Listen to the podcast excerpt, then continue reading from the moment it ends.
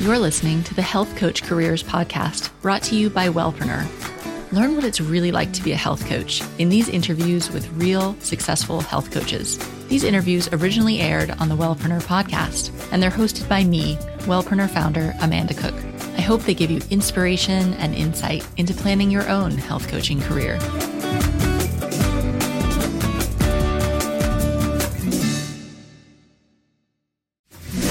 Are you thinking about becoming a health coach?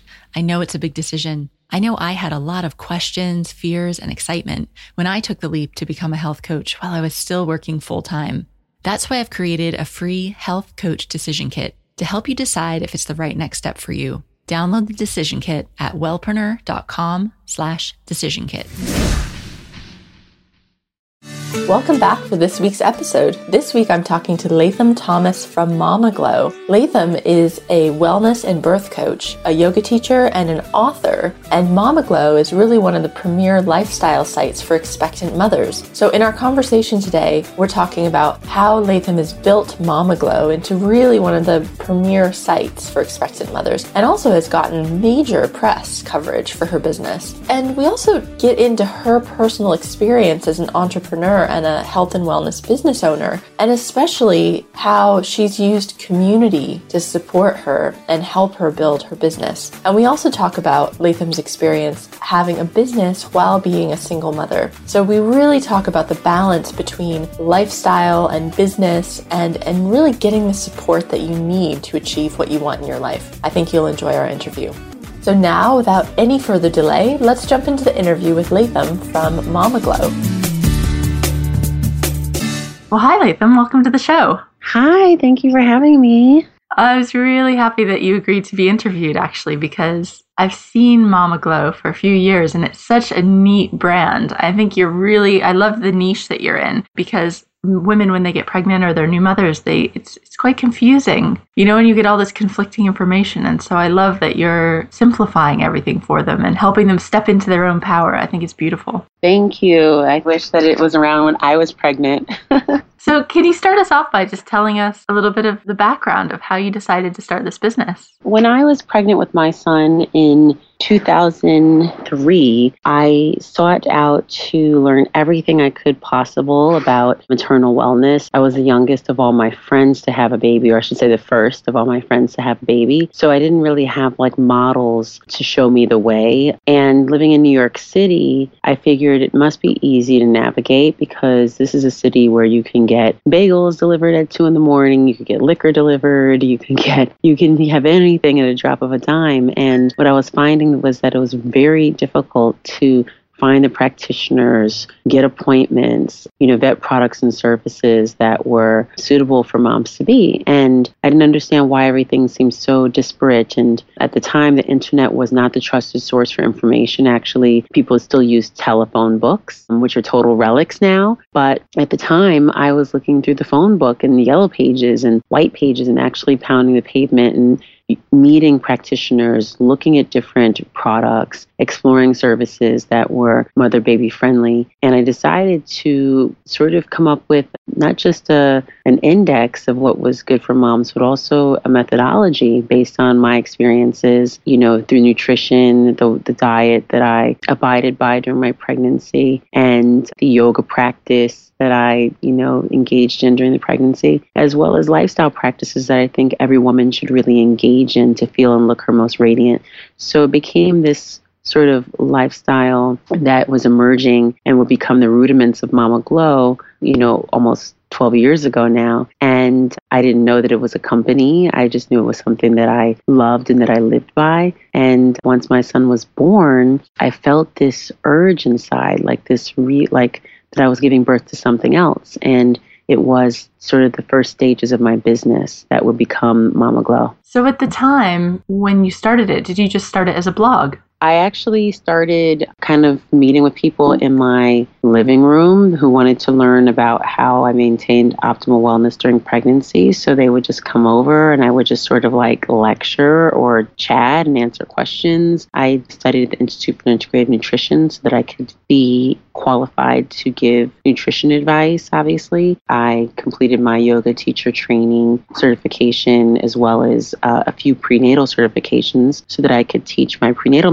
methodology that I had developed as well. So once I had those pieces, it was sort of like, okay, I could really help people in this area. Like people usually go to different places when they're pregnant, and I wanted them to come under one umbrella. So I sought out at that point to launch the business, which was under a different name at the time. And then moving forward, I um, got my doula certification because that was the last piece that I really needed. And then I was able to serve mothers before, during, and after pregnancy into their labor and postpartum. So it really brought my entire business full circle. And then the book started to happen, and you know, then that really crafted everything else as well. So it was really organic. It wasn't something that I sought out to do, and I didn't know the the, the shape it would take. But I knew that I was meant to help mothers and women transition into this phase of their life uh, beautifully and smoothly and feel supported, but also that my mission is really to transform the way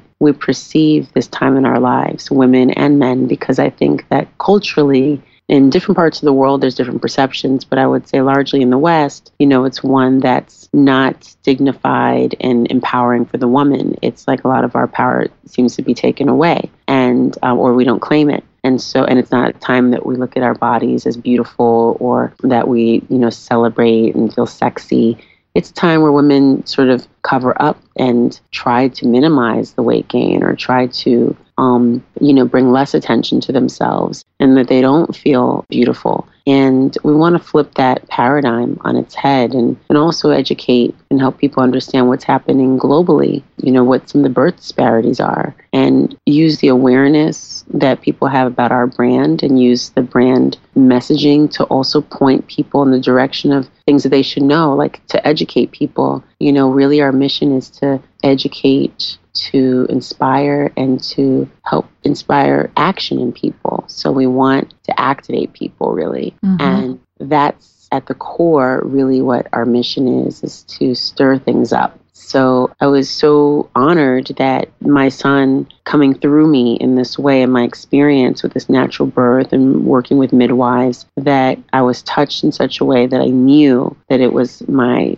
life's work to continue to help other women deliver and and feel safe and beautiful and empowered in the process. Mm-hmm. When you were saying that, it's so clear to me that you're really passionate about it. And like you said, it's your life's work. Like you feel a calling to do this. And I think you know, so many people in health and wellness, that's the reason we get into it. Maybe we have a personal experience or we've healed ourselves from an illness or just another, you know, an experience like that with a family member or just with yourself. And you really feel called to help people in that way. But I know for so many people just starting out, you might feel that passion, but you have no idea, you know, how do you go from that into a business into something that that can support you and and really actually help people and make a big impact in the world? So how do you what are your thoughts on that and as to how people can start to get some clarity and and move forward well, I think the first thing is when you have a vision, really owning it. I think sometimes, you know, we get really caught up in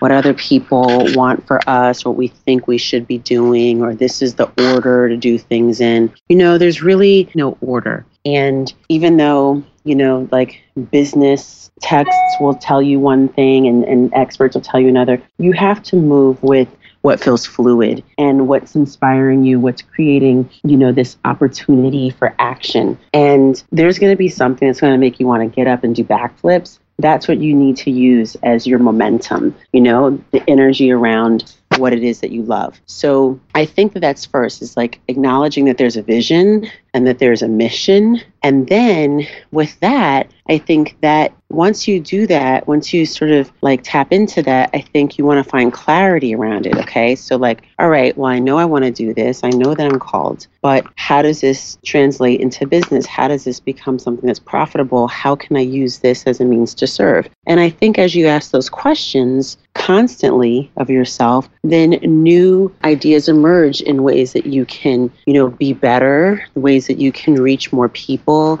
I think you find the the tools as well as the the leadership and the support that you need to kind of move things forward and it's very clear to you what your next steps are because you're listening i think that so much of what plagues entrepreneurs is that like there's a lack of focus right? Because there's not a lot of listening. It's a lot of like looking at what other people are doing and seeing like wow this person did this and took these steps. So if i do that then this is going to be my result. Well, everybody has a different arc and a different journey and a different purpose and also different circumstances and they're doing something different. Even if you're doing the exact same thing you're not going to get the same results. So it's so important to understand that everything takes time. And i think that on the journey of building something you have to understand that it takes time. And in my work i'm always surrounded by and reminded that everything takes time, especially birth. You know, birth is a long process. It's like takes 40 weeks to cultivate a new life. And then, you know, as that baby's, you know, coming into maturity and ready to be born, again, 40 weeks. And then once that birth takes place, that could be a long time too. And you have to be patient. And so I think that a lot of the sort of issues that spring up for entrepreneurs is that they have a lack of patience and that the vision doesn't carry for them. So that's the first thing is really focus on patience. Yeah, can we can we dig into that a little bit more? I'm really glad you said that because there's just this pervasive sense and it's of two things of comparison with other yes. people like you talked about and then also that sense that oh, it's just not happening fast enough. Like you right. just, it's like you just want to know that it's going to work out. It just, if you could just see the end result and know that it was going to work, then maybe you could slow down. But since we don't know, it's like you push, push, push and just want it to go faster to get to the end. So, I mean, do you have any tips on how we can kind of rein both of those in and be a little more present in our businesses? I think, you know, number one is really stop looking at what other people are doing if you're really doing the work, you don't have time to see what other people are doing. And I see that I have some friends who are, you know, just stepping out to, you know, launch businesses. They've been in the corporate world and now they, you know, they have a certain mindset around, you know, expectation because they've been used to getting paycheck a certain at a certain time you know yielding results in a certain time frame there's a certain exact science to you know an unrealistic set of expectations around living and working in an environment like that. When you're in one that's more volatile and that you can also be more agile and has less stability, but actually more potential for growth and I would say fulfillment, then there's more risk, right?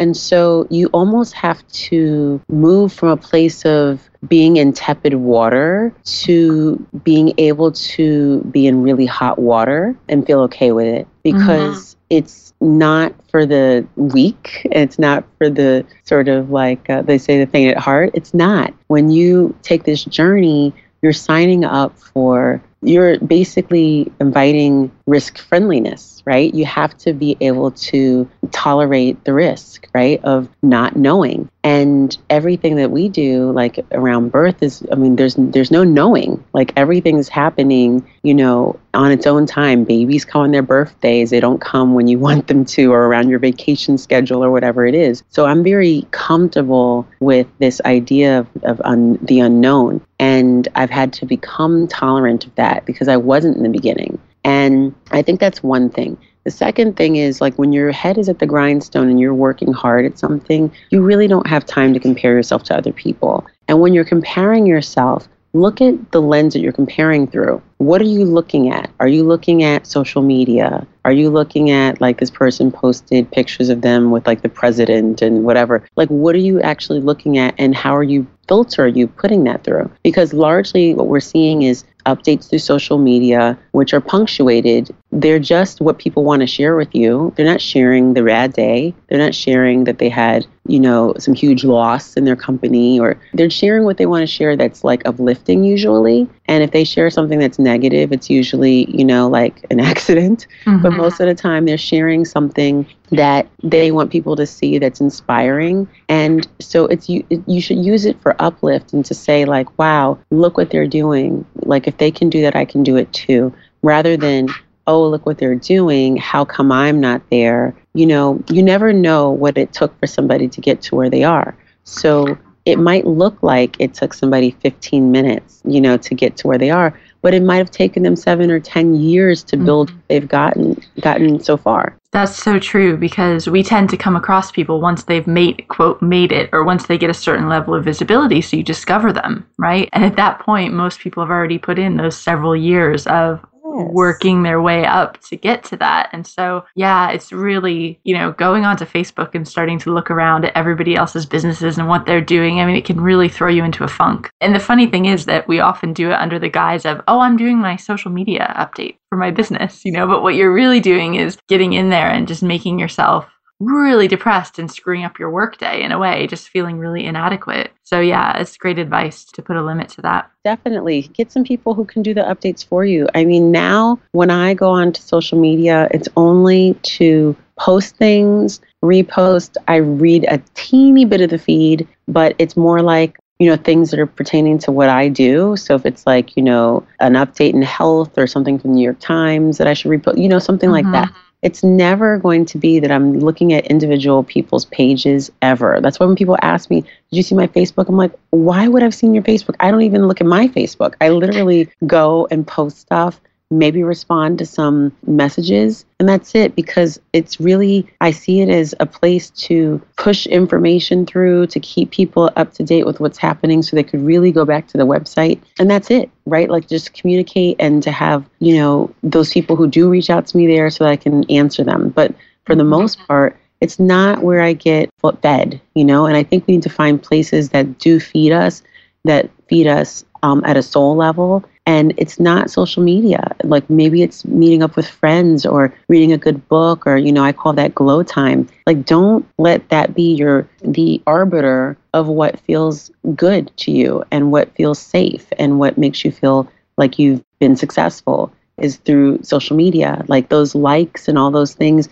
it's great for your business. It does not mean make or break. And it doesn't mean that somebody's better than you, that they have more, or that they've been able to generate, you know, that means that they're great at marketing. So maybe it's a study in like, well, okay, how did they do that? And what is it that I can learn? And do they offer some sort of workshops around it? Or maybe there's somebody else that offers something that you could learn. But I definitely think that we have to stop looking at what other people are doing and stop comparing is not unifying, right? Because we're all in this together in terms of we're creating a league of people who are following their dreams and their hearts, right? And if we can't all unite on the front that we're all, you know, entrepreneurs and support each other and send each other good vibes, like we're in this alone, right? So we kind of need to see what our sisters and brothers are doing. And like, if you're going to see somebody on social media, then yeah, like write something and say, you know what, awesome job. Like, congrats to you on that and keep it going.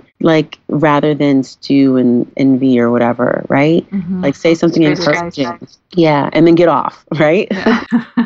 totally.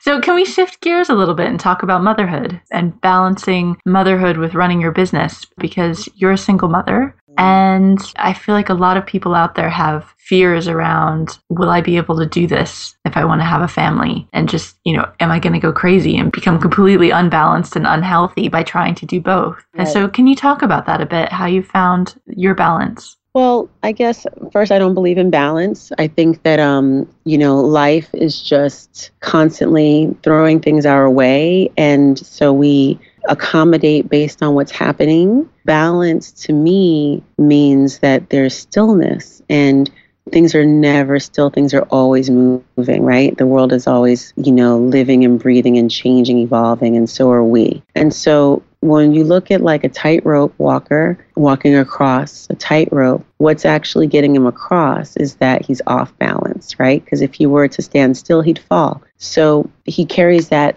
you know, that pole which throws them off balance, which gives them the ability to get to the other side. So that's what we're doing, right? We have all these things that we're juggling, that we're holding, that are responsibilities to our business, to our children, to our partners, families, friends, like, you know, all of that stuff, right? And then we have our passions, things that we love to do, things that are on the back burner. All these things are in the mix at once, right? They're all in flux and certain things need more attention at certain times. And so we just have to be agile, right? And see, like, oh, my baby needs attention right now, or my relationship needs a little bit more love this week, or, you know, I'm going to be out of town. I need to put my attention here. It just is something that you do based on what is happening constantly. And it's a constant renegotiation of where your attention needs to be. I see it as, you know, when you don't have those things to think about, then it seems like there's no, it seems like it's impossible to integrate. But when all of a sudden there's a baby in the mix, there's a relationship in the mix, and there's a, a business that's growing,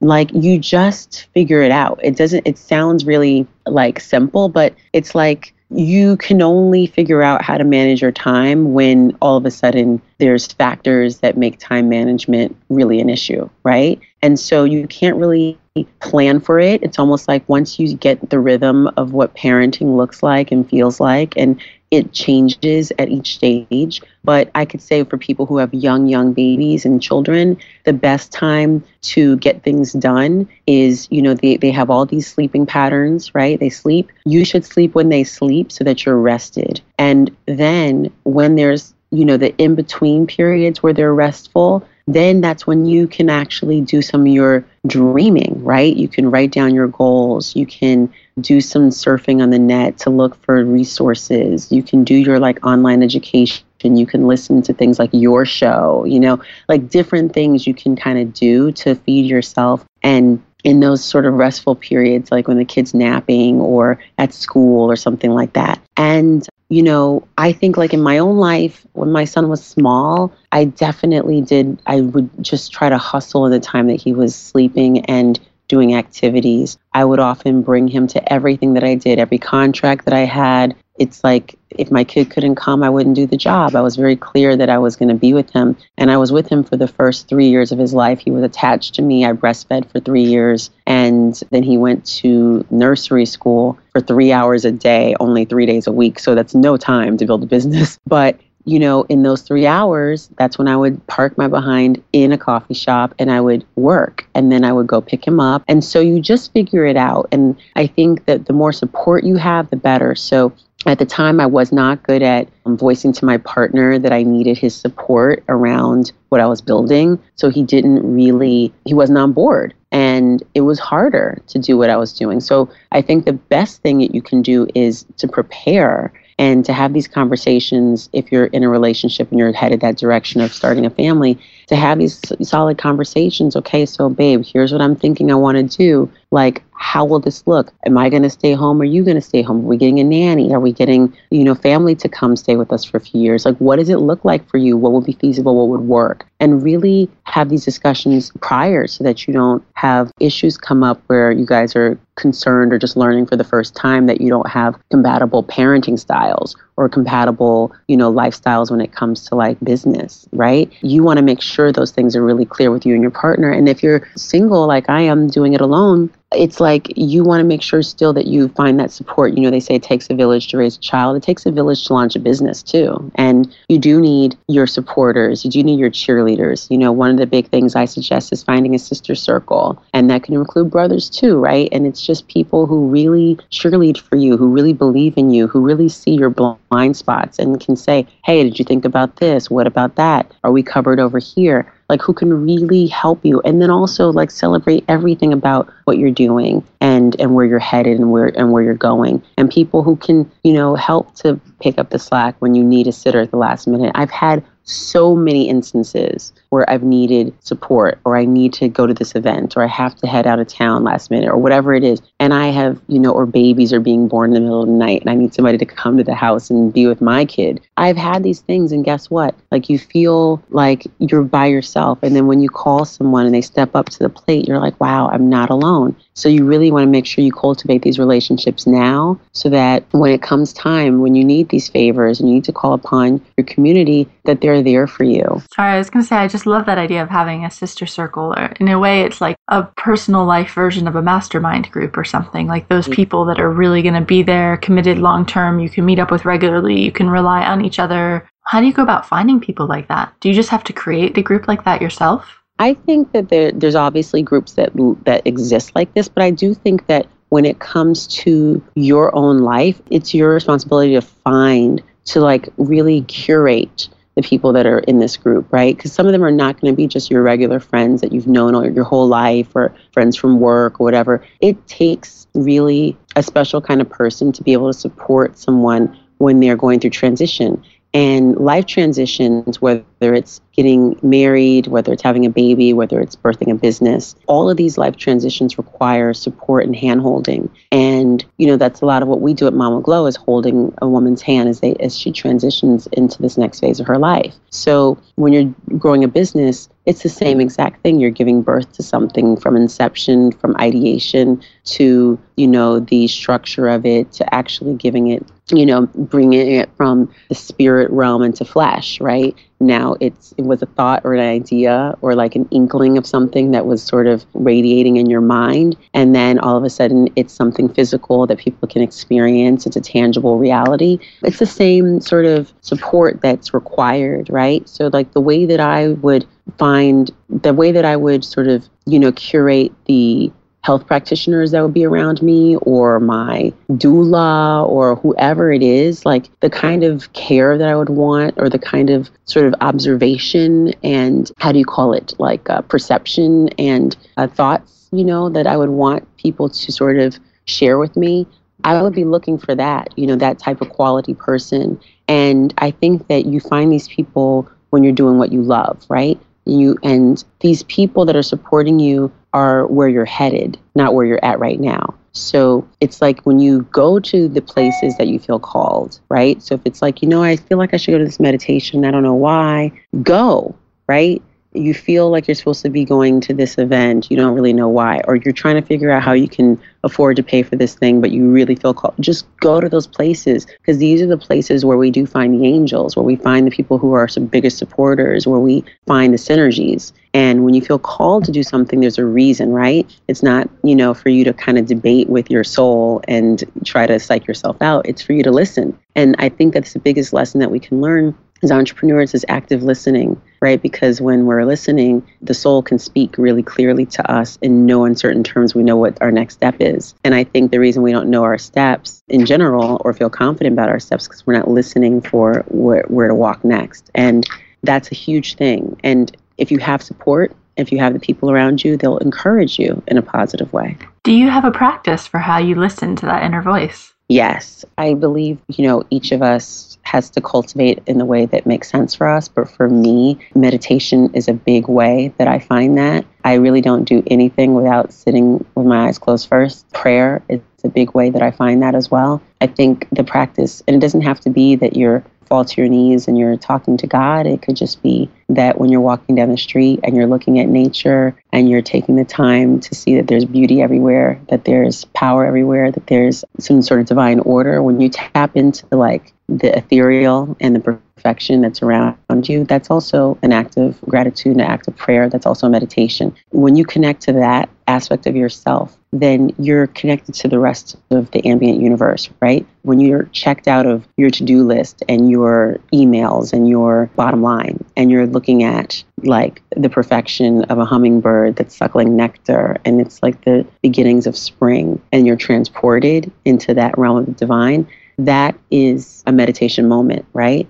So you have to find a way that makes sense for you. And for me, it's definitely going to nature. I try to walk every day. Once I drop my son off to school, I like to walk to my next place. You know, when I'm going to my business day, I walk. And even if it's snowing, I walk so I can be in nature, so I can observe and be a part of feeling the elements because that actually keeps me in my body and out of my head for a while. So I'm not thinking about what's next. I'm really feeling and I'm tapped in when I'm feeling and I get all kinds of downloads from the universe about what I'm supposed to be doing. Ideas come. That's when we have aha moments, right? You talk to people and they say they never had an aha moment when they were stressed out and hustling to get something done. They have it when they're in nature or they have it when they're in the shower, taking a walk or listening to a piece of inspired music, right? It's always when we're transported that we have these moments where we feel um, tapped in, right? And that, that actually inform us or inspire us or shape us in a way that we can actually mark that moment, right?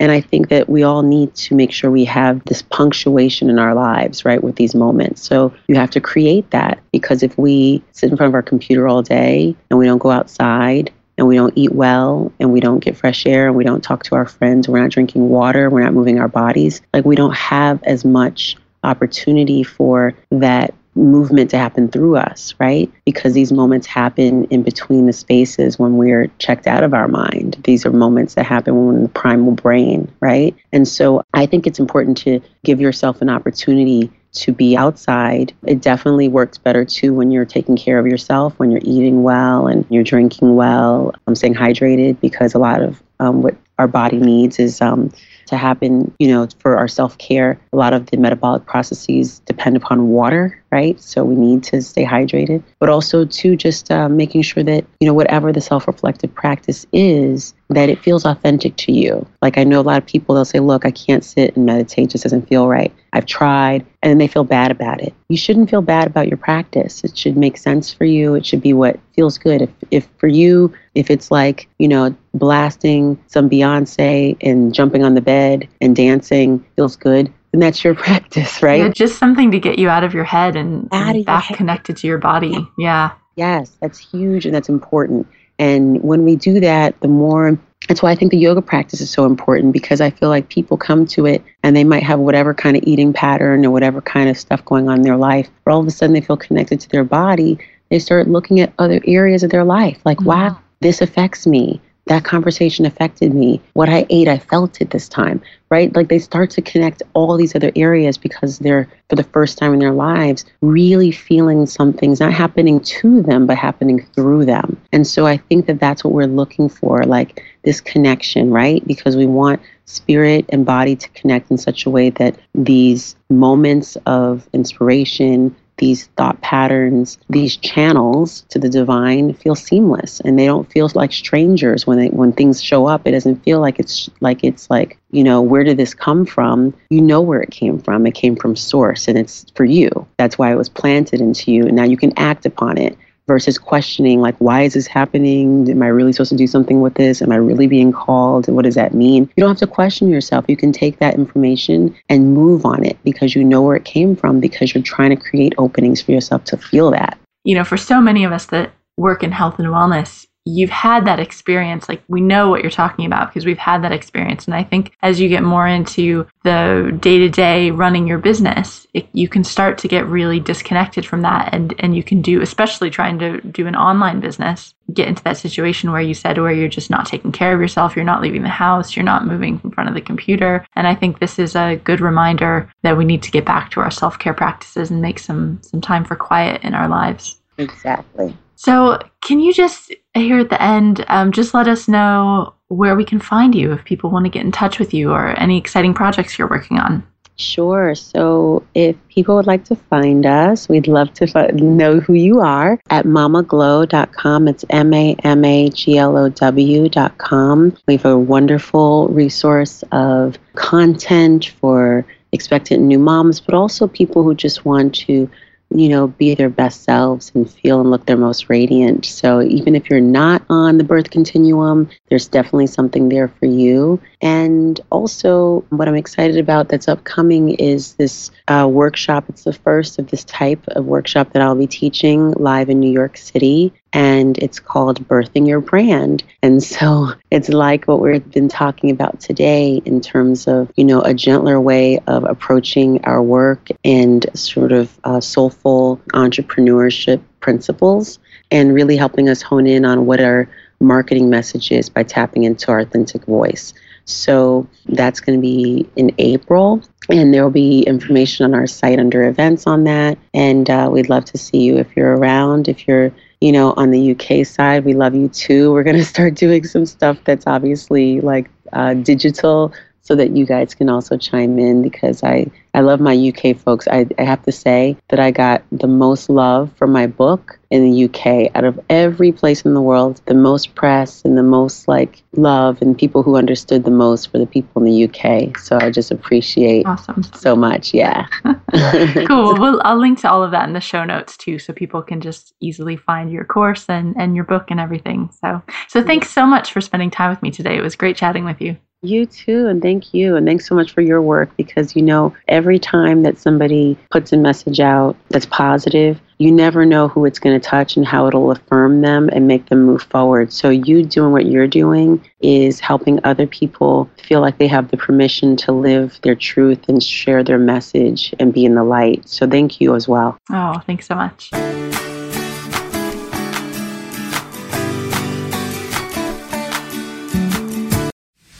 Thanks for listening to this episode of the Health Coach Careers Podcast. If you're thinking about becoming a health coach, don't forget to download my free Health Coach Decision Kit to help you decide if health coaching is the right next step for you. Download the decision kit at wellpreneur.com slash decision kit.